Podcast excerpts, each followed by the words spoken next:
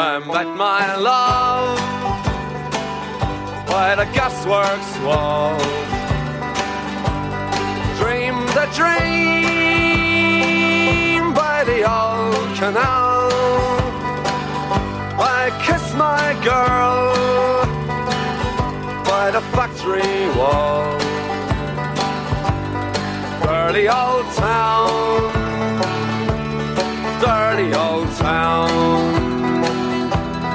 Clouds are drifting across the moon. Cats are prowling on their beat.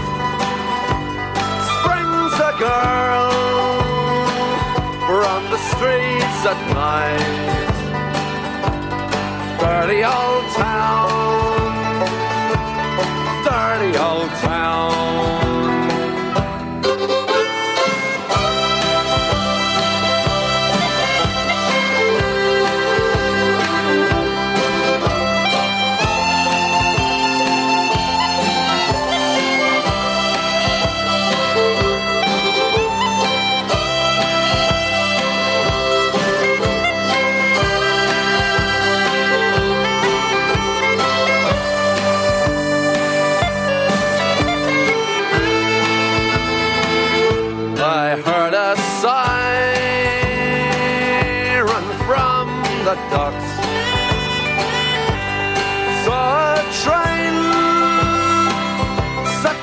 night on fire. I smelled the spring on the smoky wind. Dirty old town, dirty old town. I'm gonna make me a picture box Shining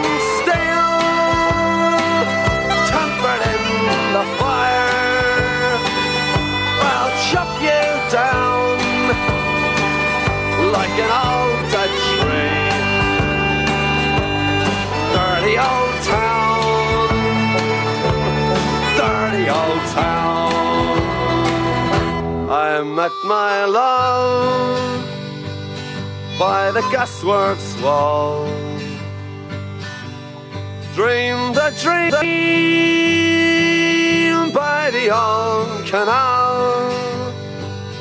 I kissed my girl by the factory wall. Dirty old town dirty old town. Dirty old town. Dirty old town.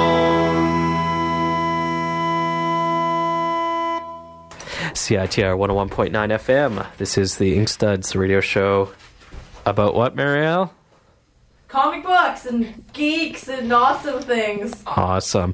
Uh, my guest this week is, uh, I didn't check to pr- how to pronounce your name, Jeff Lemire. That's right. That's right. That's well, how you do it. hooray.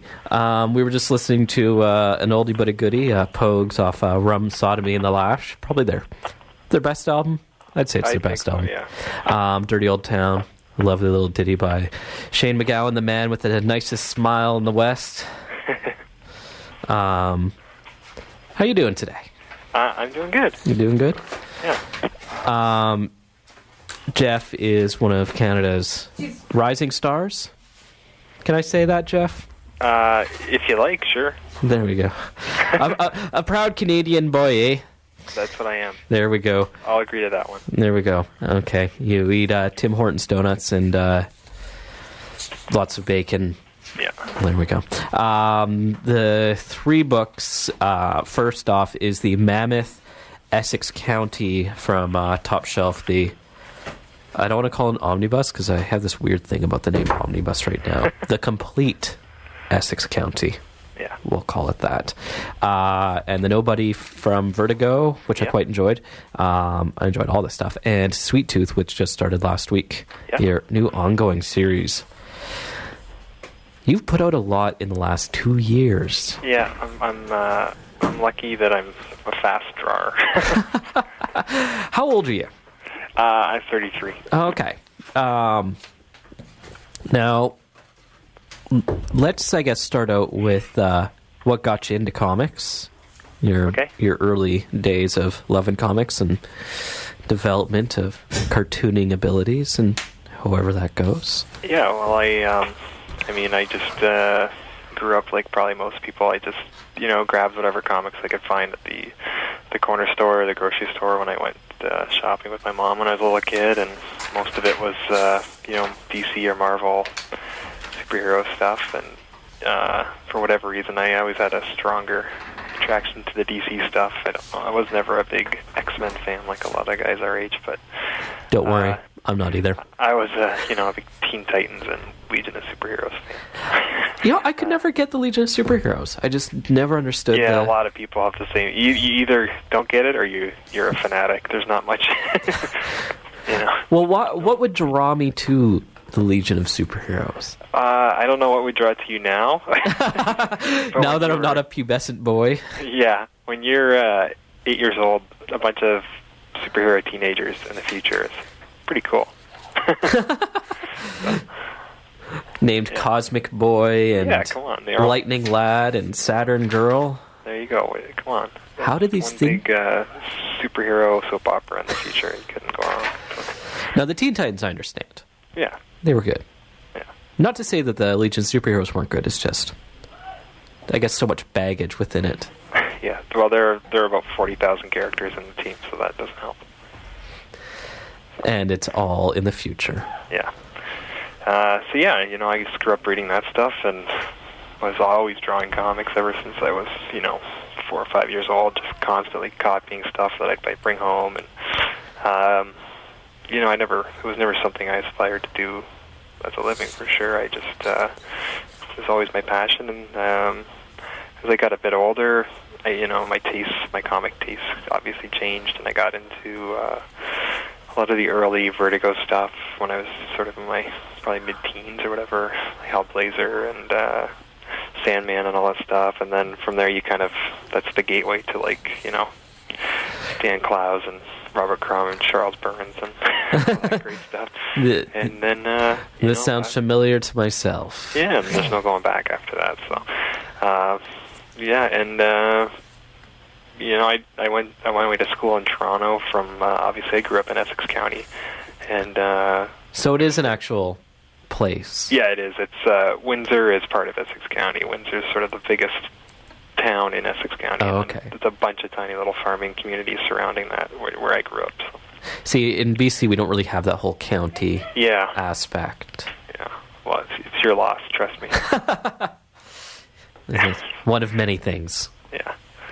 Uh, yeah, so I went to film school in Toronto, and I was going to be a, a great movie director. I thought when I was 18, you know, that my that was you know that dream was crushed really quickly. And I when I realized how expensive film is and how how hard it is for someone who's kind of introverted like me to try to communicate any kind of honest idea through a whole bunch of actors and a crew and everything it takes to make a film. It just didn't suit my personality at all. So, uh, you know, probably near the end of me studying film, I got really, really back into comics again and started to see that as a as a way for me to tell stories again and to just be able to sort of an un- unfiltered kind of way to express myself. And that was probably uh, I don't know. I graduated ten or twelve years ago, and I just started drawing comics every day and did a lot of really, really bad comics for a long time. A lot of stuff we won't see. Yeah, it was really bad stuff, but you know, it was always hopefully always developing and pushing forward and and then uh you know, I got to the point where I started putting out mini comics and stuff and everything else kind of happened really quickly within the last, you know, 3 or 3 4 ye- 5 years. Yeah, it really seems like it all kind of snowballed real quick. Yeah, I mean, it does seem like I kind of a lot of stuff came really fast, but there was, like I said, there were years of thousands of pages of comics that you know Just sat there. no one saw. Well, that was just like uh, I remember when the Essex County books came out separately, and like there was like, yeah, there's going to be a book, you know, and it just seemed surprising that like I don't know, young. Just seemed like all of a sudden out of nowhere, there's just this volume of greatness. I, I really like. I, I was really surprised by Essex County. Like, oh, it looks good, and then just there was so much depth to it. Yeah, I guess. I mean, I had sort of an advantage in that I had, I was completely finished the first volume before I found a publisher. Um, so by the time that actually got picked up by Top Shelf and they got it, you know, put it out and everything, I was already well into the the second volume. So that's I think that's why everything seemed to come so quickly. Now, tell me about the, I guess, the nexus of Essex. I didn't mean the alliteration. That was pretty good. yeah, well, it's uh, you know, I, at that point I had been away from home for living in Toronto for like a decade or so, and like with I guess with anything, when you kind of get some distance from from a place where you spend a lot of time, you get a better perspective on it. And um, you know, when I was a kid growing up on the farm in a small town and stuff, I I hated it and couldn't wait to leave. But as an adult looking back, I could kind of see it with you know fresh perspective, and so I kind of wanted to go back and sort of explore that what it was like to grow up in a small town and and really use that as a way to explore uh, what I knew as I guess the Canadian experience, which would be you know small town life, family, hockey, comic books, whatever else you know was important to me growing up, and it kind of snowballed into this big epic following you know one fictional family over almost a century in this small town. Mm-hmm. Is your own family have that kind of interconnectedness with the community? Uh, no. I think it's all like anything when you start to write fiction, you you know romanticize things and and you make nice little connections and thematic, you know, connections here and there, and you build things around a structure where you know real life doesn't really follow those kind of neat little structures. Well, that's the the really the thing I guess with Essex, um, especially is it's a really isolating story. Like you don't really see a, a larger community there. yeah, you really do just see that one family, and you you kind of get a hint at how they may be connected to the rest of the town. But it's really, you know, it really does follow one one family story in the in a small community. And when you're growing up in a small place, really often you don't know much beyond your own family, you know, until you kind of leave and see the the world at large. at least I didn't, you know. Um, hockey. Yeah, I love hockey. I, you know, I've always played hockey, and since I was a little kid, and I still play every week now. And What's your position? Uh, I'm a left wing. Yeah, I said that weird, didn't I? I'm a left wing. it's like I'm a communist. I'm a left winger. How's that? There we go. Yay. Um, Uh, yeah, so I play every week, and I I follow the Leafs passionately, and uh, and uh, you know, I really, to my mind, there hadn't been, you know, there hadn't been a great hockey graphic novel yet. it was. I would be lying if I I was said I I didn't kind of have aspirations to create that. I don't know. Well, it's funny. succeeded or not, but I I tried. You know. I, I like hockey's an important part of it, but to me, it didn't seem like it was the fact that it was hockey, but more that Yeah. something had to unite the characters. it was it was really important to me. I mean, I, I'm I'm really passionate about hockey, but it was important to me that it could be like anyone could pick up the book, uh, you know, anywhere in the states or here, and they didn't have to know anything about the sport to really Yeah. understand what I was trying to communicate. It really, it's just a metaphor. You know, it's a, a vehicle to explore characters, and um, yes, yeah, it was important to me that you know hockey is important to it, but it's not. I don't know. I, it, it's about family and it's about the characters, and hockey just seems happens to be one of the the unifying kind of things that that kind of uh, follows this one family over the generations, and you don't need to know the sport or be passionate about it to really. I think uh, the the one interesting thing is maybe the the the role or the juxtaposition the Leafs play, or not necessarily juxtaposition, but the uh, how th- that kind of rise and fall kind of goes with the characters' lives Yeah. too in time. You know, I I actually didn't plan that, but now that you, you mentioned it, it's kind of it is kind of funny how the sort of the the fall from greatness that the Leafs experienced after the '60s really does follow the the main character there, and uh, that's kind of interesting. I hadn't really noticed that until you It was kind of like a crescendo. yeah. Because you know there were some good times later on with the with Dougie Gilmour, and on the radar, you know. you know, and I so love that's the Dougie years, but yeah, I have hope. I'll never give up hope, you know, because you know a hockey fan without hope, you might as well just be a Senators fan then, you know. oh, Oh, that was just mean. I know, but they deserve it. Yeah, well, I'm a I'm a West Coaster, and uh, yeah, I, I'll, I'll admit I actually haven't been a very devoted hockey fan for the last several years, but No. I'll, I'll still support the Canucks. that's the thing about hockey. You can go away for a few years, and it's always You'll, to get back. we'll always have this deep, undying hatred for the Calgary Flames. oh, see, I like the Flames. They're my, Oh, well, yeah. maybe we'll just have to end the interview now. it's fine.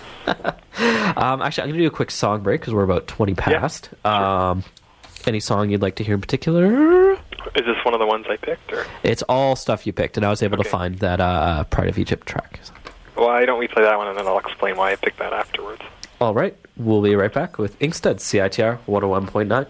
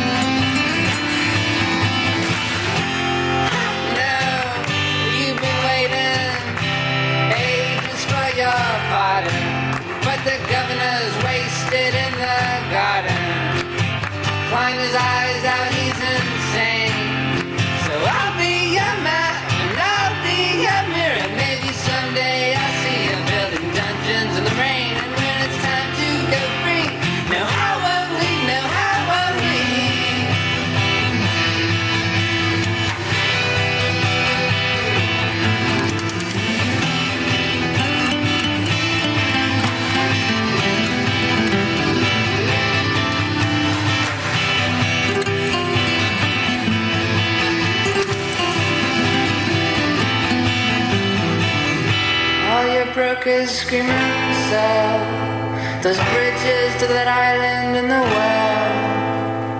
They landed you in Arkansas. Hell.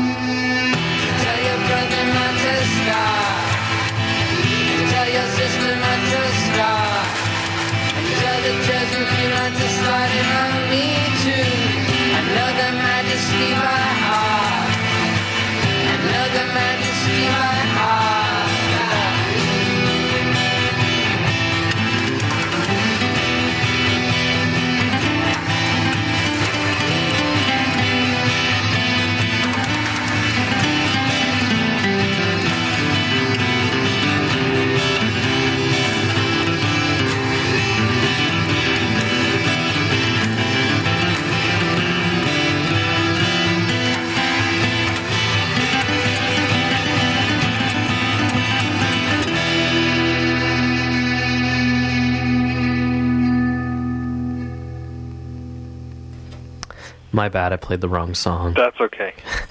That was uh, Vancouver's very own Destroyer with Chosen Few. Yeah. Very good track. Very nice. Yeah, I listened to a lot, a lot of Destroyer when I was drawing Ghost Stories, so I thought I'd pick one of those tracks. Perfect. It was a, a swell track. I hadn't listened to. I don't think I've even listened to the album it's off of. So Yeah, I love that one. I'll check it out. Um, just for folks listening, I'm talking to Jeff Lemire right now. His books are Essex County, uh, The Nobody, and Sweet Tooth. Uh, up next, I'll be playing an interview I did earlier today with the uh, very fantastic Jerry Moriarty. Uh, a week after that will be uh, Brad Mackay um, about the Doug Wright collection and also the uh, organizer of the Doug Wright Awards, which my guest right now, Jeff Lemire, is one of the recipients That's right. Yeah. apropos uh, moment of uh, mentioning. Um, you've won a fair amount of awards for the old Essex stuff. Yeah, I, I did really, really well with. it. You're cleaning up, yo. I had a good year last year with the awards for sure. It was nice. But uh, you know, that's probably the last award I'll ever win. So, Oh, shush. uh, you know, Now, um, the Nobody is kind of a. It feels almost like a continuation of Essex County to me. Is it um, well, it's certainly, same community? uh, you know, I really, I, I started it uh, pretty much immediately after finishing this, the last Essex book. So there wasn't really a lot of time to step back and you know evolve between projects for sure. So I think it's uh, it's not surprising that it feels like a continuation in some ways, and I think more than a continuation, and maybe it was a bit of a reaction to the Essex County stuff, and just that I wanted to you know still explore those themes that I I enjoy exploring in my stuff, but maybe put a little twist on it and tell a little bit more of like a a little more of like a pulpy kind of genre story as well with it, and kind of turn some of the themes of Essex County on their head a bit and have some fun. So. Yeah, and you, you really played up. I love the little uh, faux covers in there. Yeah, those were fun. That was the, the different genre Yeah, of of great DC comics of days past. that's right. So, how did that uh, project come up? Did the DC Um, just really love Essex? I uh, well, one of my top shelf uh, editors or publishers, Brett Warnock, he um, he was good friends with Bob Schreck, who was at the time an editor up at Vertigo. So Brett had kind of mentioned that Bob was a big fan of Essex County stuff, and that he would probably be pretty receptive to me sending him some stuff. So on that tip, I kind of pitched a few things, uh, the Nobody being one of them, and you know it, it got approved fairly quickly, and uh, it just kind of started rolling. So it was uh, it was kind of just good timing, and you know knowing the right people. That's funny that uh, most publishers probably wouldn't do that. yeah, I know, but Top Shelf are those guys are like family. They you know anything they can do to help you know they're gonna do, and and vice versa. We just there's not a you know they know that me doing a Vertigo book is just gonna get more people to To read Essex. to buy Essex County, which has already happened. So you know they know what they're doing.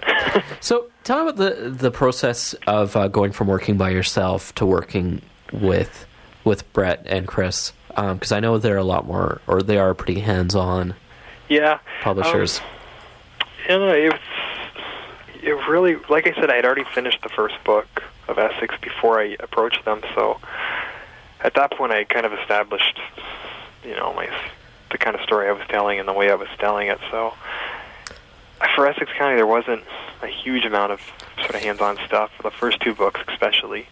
Uh, I kind of just did them and they published them, to be honest with you, and then. But then with the third book, definitely we went through some drafts. Chris and I. Chris has a real, really, really strong story story sense, and um, we both agreed that we just really wanted the third book to, if maybe it wouldn't read as well as an individual graphic novel as the first two, hmm but when it was gonna, we knew it would eventually be collected, and we wanted just to make sure that it was a strong uh, final chapter to like what I had done in the first two books. So we were the, like I said, we went through a few drafts before we were kind of happy with, with what we had, and uh, Chris just has a great sense of helping me tie everything together and you know cut out the things that weren't necessary and just move me in the right direction. So, um, yeah, all, all positive stuff. You know, I, I love working with someone like that who whose opinions I respect and who when they do throw ideas at you, they're always the right ones. So It's a good thing. yeah, It's a, it's a discussion I've been seeing uh, nowadays, especially uh, on the Comics Comic site, talking about the role of editing in comics. Yeah. And so I'm just curious, like, has it, Yeah, after think- working with that, did it build your your own storytelling skills or kind of give you a new lens at looking through things? um, you know that's the kind of thing that it's probably you know it's probably still so close to me. I I don't know how much that you know working with those guys has affected me yet. I probably need some more perspective on it because I'm still I just finished those books about a year you know a year and a half ago and.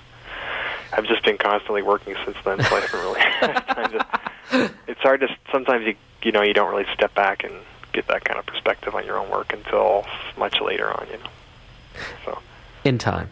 yeah, One of the big things of Essex County is like it's kind of a mix between like loneliness and isolation, sure. but the fact that the characters aren't alone yeah, is that's right.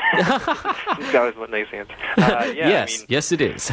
it's really yeah. It's about it's about how in a small community um, like that you're you're so far away from the from other people, like physically, uh, often, you know, and the sense of isolation and loneliness can be pretty incredible. But um, in the end, even though you're so far away from everyone, your family and everyone else is always so close by, and uh, you know they're always there no matter how far away you go. You always can kind of come home to them, and I think that's sort of the what the characters, I guess, learn over time is that you know, no matter what they do, their family is always always there. There's one part which I really loved, um, and I actually used it in the interview I was doing earlier with Jerry Moriarty, was talking about uh, the part with the uh, one brother in the city, and where he says the city doesn't become a part of you, you become a part of it. And It Yeah. soaks you up a bit by bit, year after year, yada yada. I won't read from a comic because no one really wants to listen to a radio show where someone reads from a comic. But that that was like one of my favorite parts of it. Um, is that kind of that contrasting of being even more alone in Yeah, this in bigger atmosphere. Yeah, I think um, I don't know. I think I think the reason I couldn't wait to get away from home when I was younger was to be alone because it was just so hard to have privacy in in my family and just uh, to kind of it was so hard for me to kind of become my own person at home and I had to I had to get out and get go somewhere big like Toronto where I could just sort of get lost in the crowd and find myself on my own, you know, and and I having lived in both Toronto and Essex County, it just seemed like such a a great way to explore two different paths brothers could take and stuff. So. That kind of the path you did take or you could have taken. Yeah, well, yeah, I did take, and you know, I think at the time, and probably even more now, I'm just feeling more and more suffocated living in a city, and I'm- I'm more and more thinking about moving, not back home, but to, you know, another small community where I can just be quiet and alone again in that way. So, Well, I guess it- it's, it's just something I'm always going through personally as well. The fascinating part with that story, though, is that you see what happened to the brother in the city, and it's about his life in the city, and that doesn't really talk what happened to the one brother when he went back home, Yeah. and that kind of like leaves you with the what what happened, you know, what did happen, why, what changed with him, and Yeah, it's the big what if.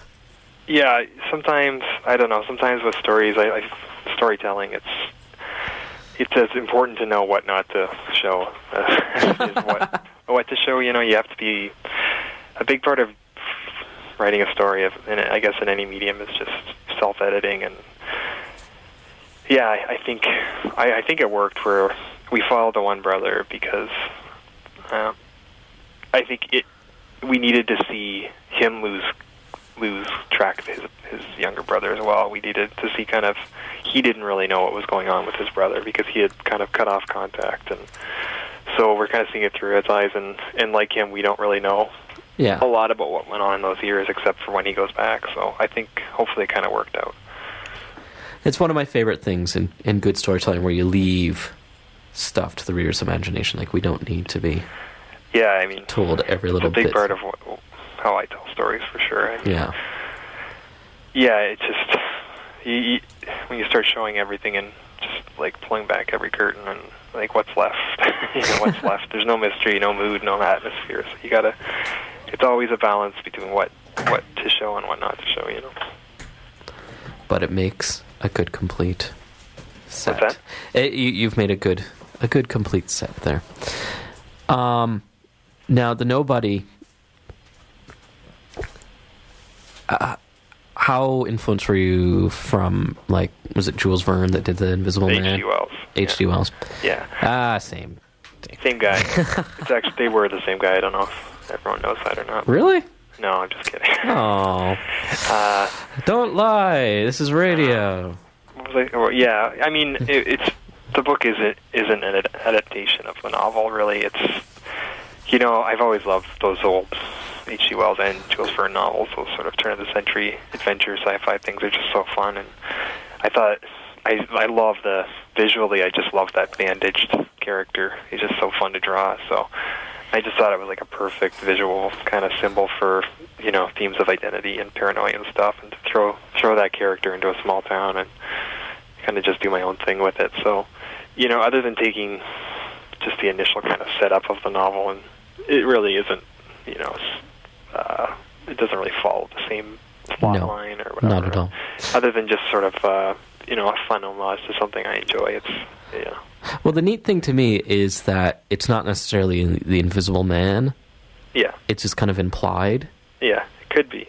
It, it could be, but and it's up to the reader to kind of figure it out if they believe it's invisible. Yeah, there's a couple ways you can read the book, and uh, if I've done my job right, there's one way is just as legitimate as the other. So. Yeah. yeah, and it's and I really appreciate that where it's like you kind of come out of it going, well, it could be this. Yeah, Could be I mean, that's I I love when I read stuff like that or see, you know, see movies like that. Where I, my, you know, my, one of my favorite filmmakers has always been David Lynch, and I just love leaving a David Lynch movie and spending a couple of days just trying to figure out exactly like what the hell did, did I just see, and you know, what did it mean, and what, you know, and just kind of piecing it together, and just that interactiveness that it creates is so fun and. I don't know. It just cause it's just such a great way to experience a, a story or something. So I tried to do one of those. I like to tell people not to watch the last episode of Twin Peaks. really? like, it just you know, just just avoid it. You know, watch a show up till the second Uh, last episode because they try and do so much in the in the I end. like that episode. You like the the backwards talking Yes, midget and I going through the red curtains. I love it. It reminds me of my family. So. All right. An odd family. Uh, I'm going to do another quick song break. Sure. And then when we come back, we'll jump into a little bit more of the Nobody and uh, the Sweet Tooth, the thing we're working on now. And now I'm actually going to play the Oh, okay, song. cool. So Right we were back. Inkstuds, CITR 101.9.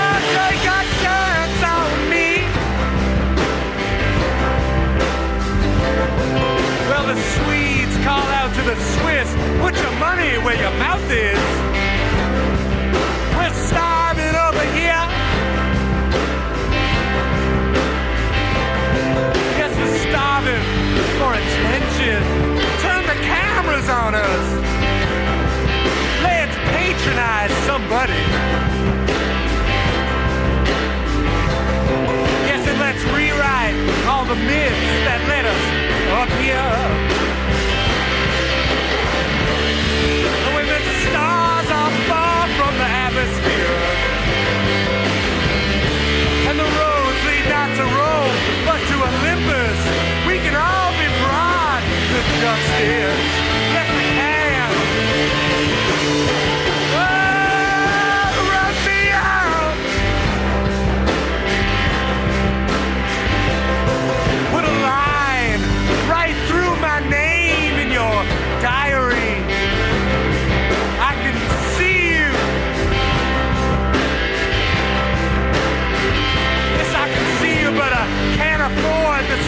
Suppression of your memory. I'm a ghost to you.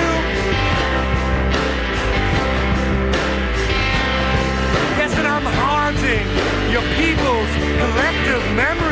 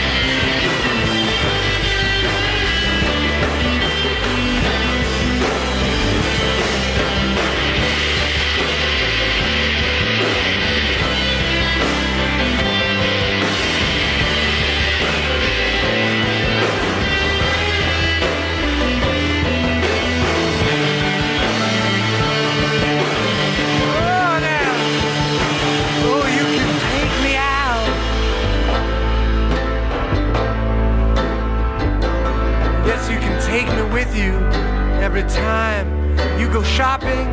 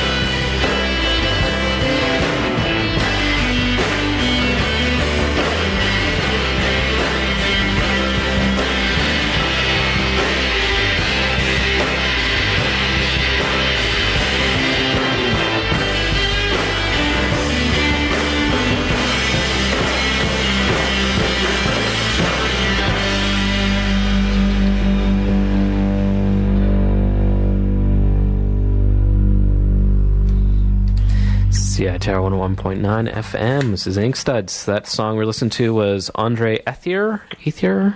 Etienne. Etier. I'm such a West Coaster. Um, and the track was Pride of Egypt. Now, uh, tell us about that epic piece. Uh, that Andre was uh, a studio mate of mine when uh, when I first started drawing comics, kind of seriously here in Toronto. You know, and I started just getting ready to start doing a couple mini comics and stuff. I shared a studio with Andre in, in Kensington Market for about a year and a half, and so that's my little ode to him. He was he's a painter as well, and he used to lead the band The Deadly Snakes. And, Ah. so that's Andre. There we go. Um, tell me about your artistic process because you are incredibly quick. Yes. uh, yeah, I mean, I, I'm just lucky in that the style that I kind of seem to have developed just happens to be one that lends itself to speed. It's just a, an expressive sort of loose kind of style, and um, and as a, re- as a res- as a result, I'm I'm able to turn out pages pretty quickly, which has certainly worked to my advantage.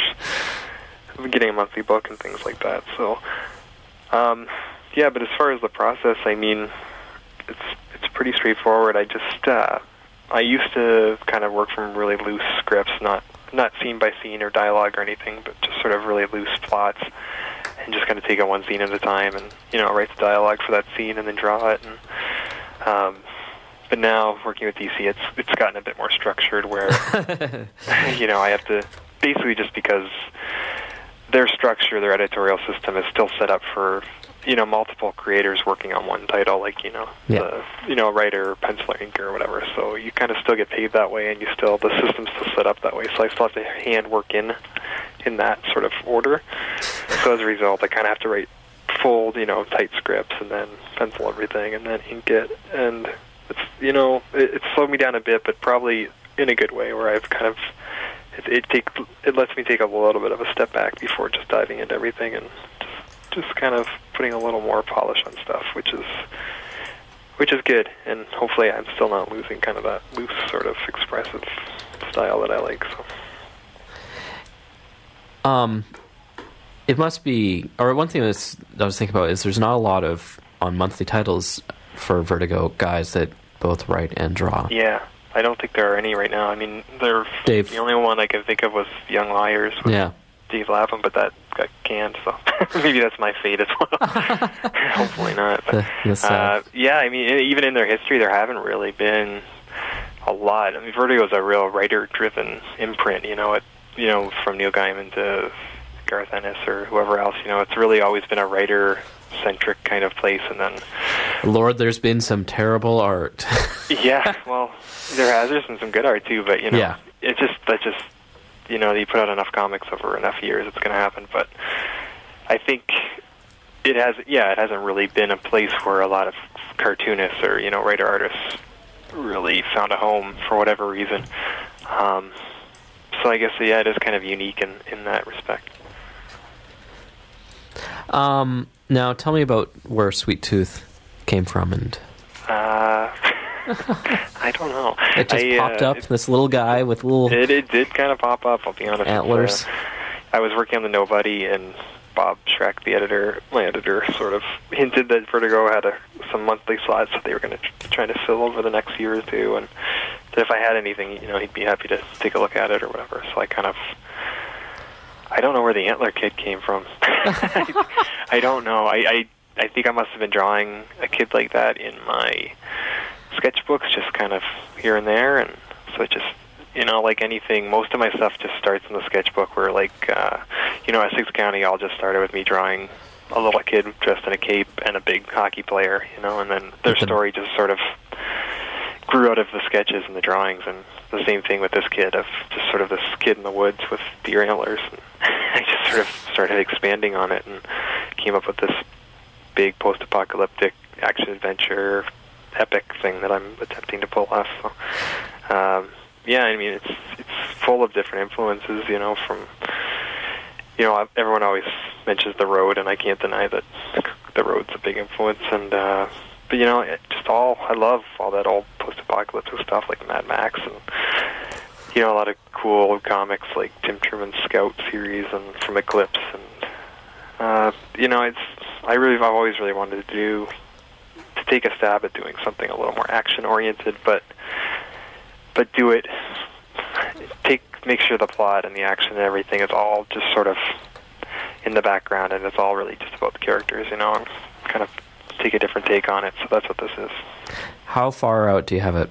Kind of an idea of what's Uh, going on. I have the whole thing, you know, pretty much written written down in stone at this point. It's uh as far as how many issues it will last, it's that that also depends on sales and things. So I've kind of have I have but I, it's important to me. I mean, starting something like this, it's important to me that I get to tell a complete story, one way or the other, so that when it's all said and done, people can go back and read it and be satisfied. And so I know, I know the the last issue of the series is already written in full script, and it's just a matter of if that comes at 15 issues or 24 or 36. It, you know, that all just sort of depends on sales and.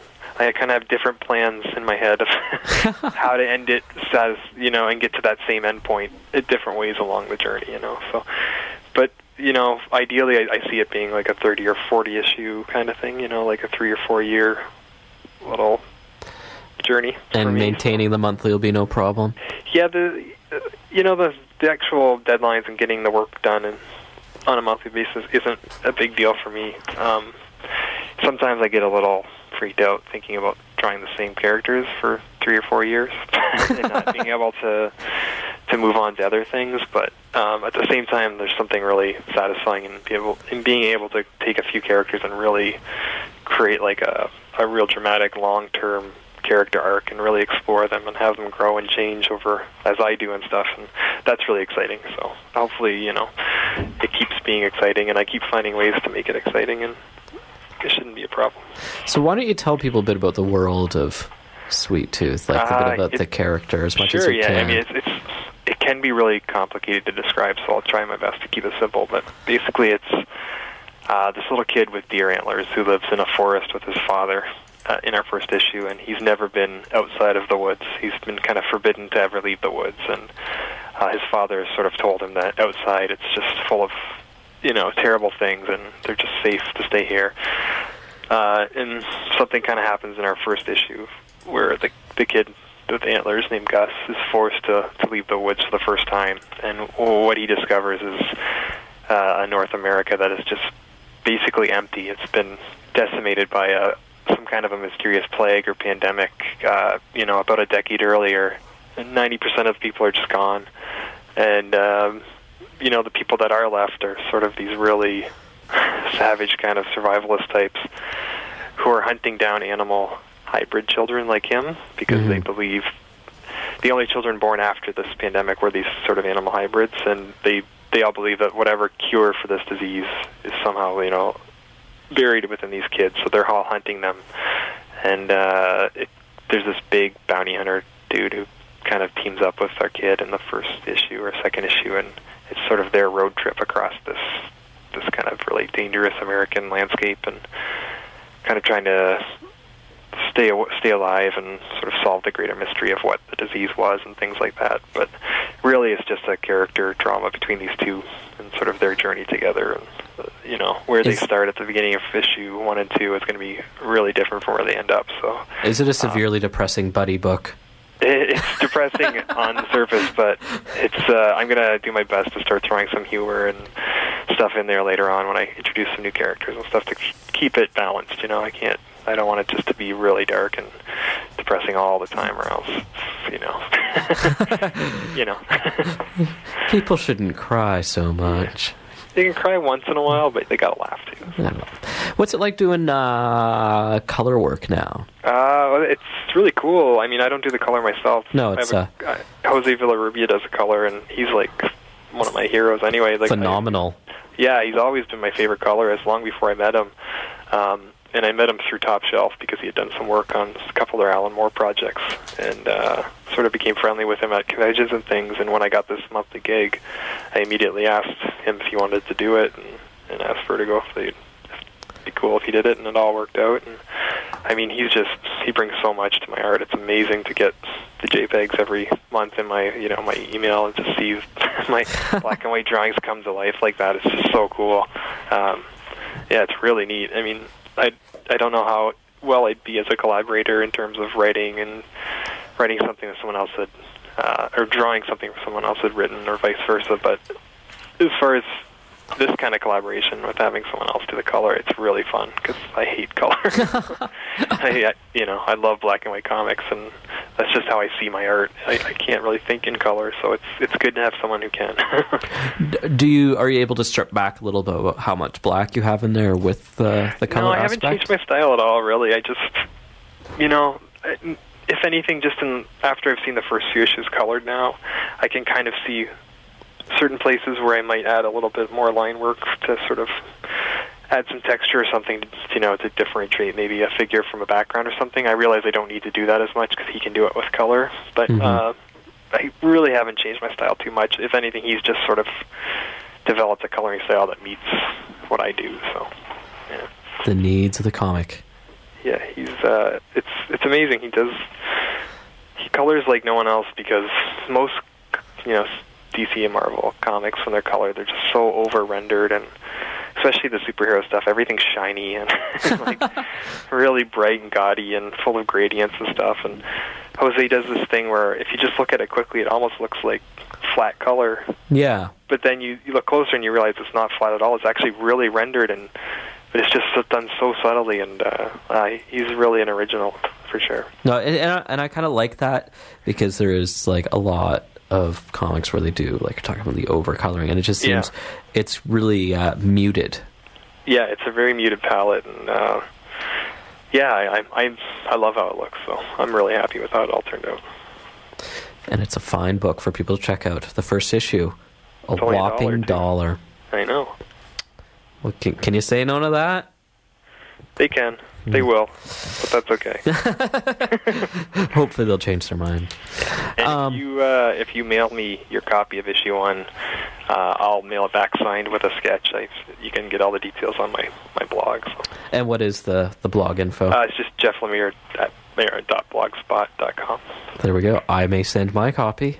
Well, uh, okay. you just do that. All right. We'll see what happens. I'll, I'll have it back with a.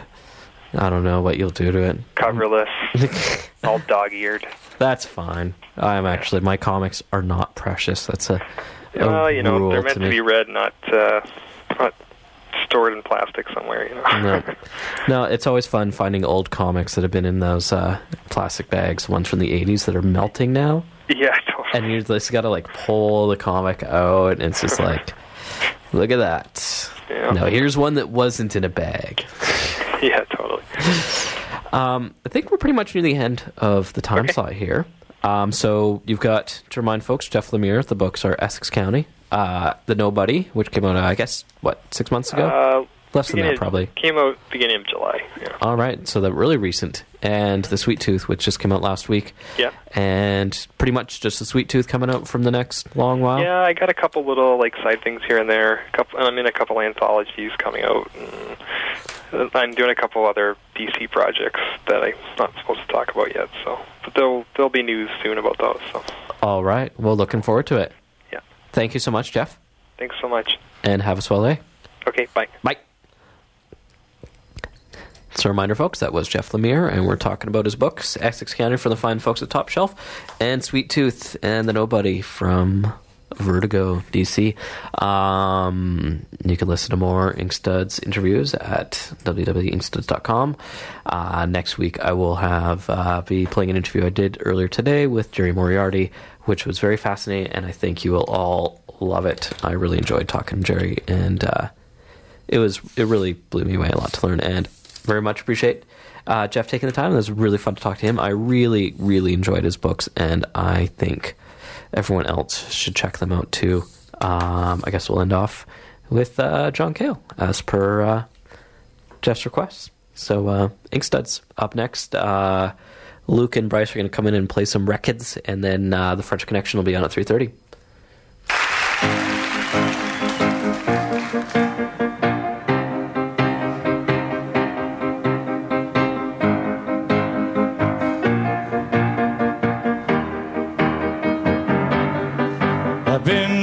Chasing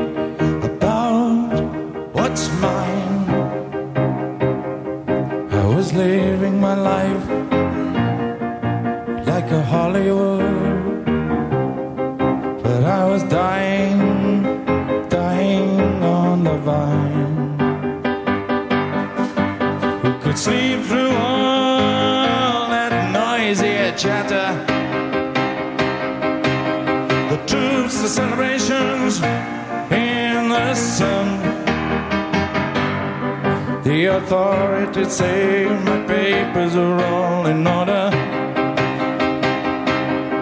And if I wasn't such a coward, I would run. Meet me when all the shooting's over.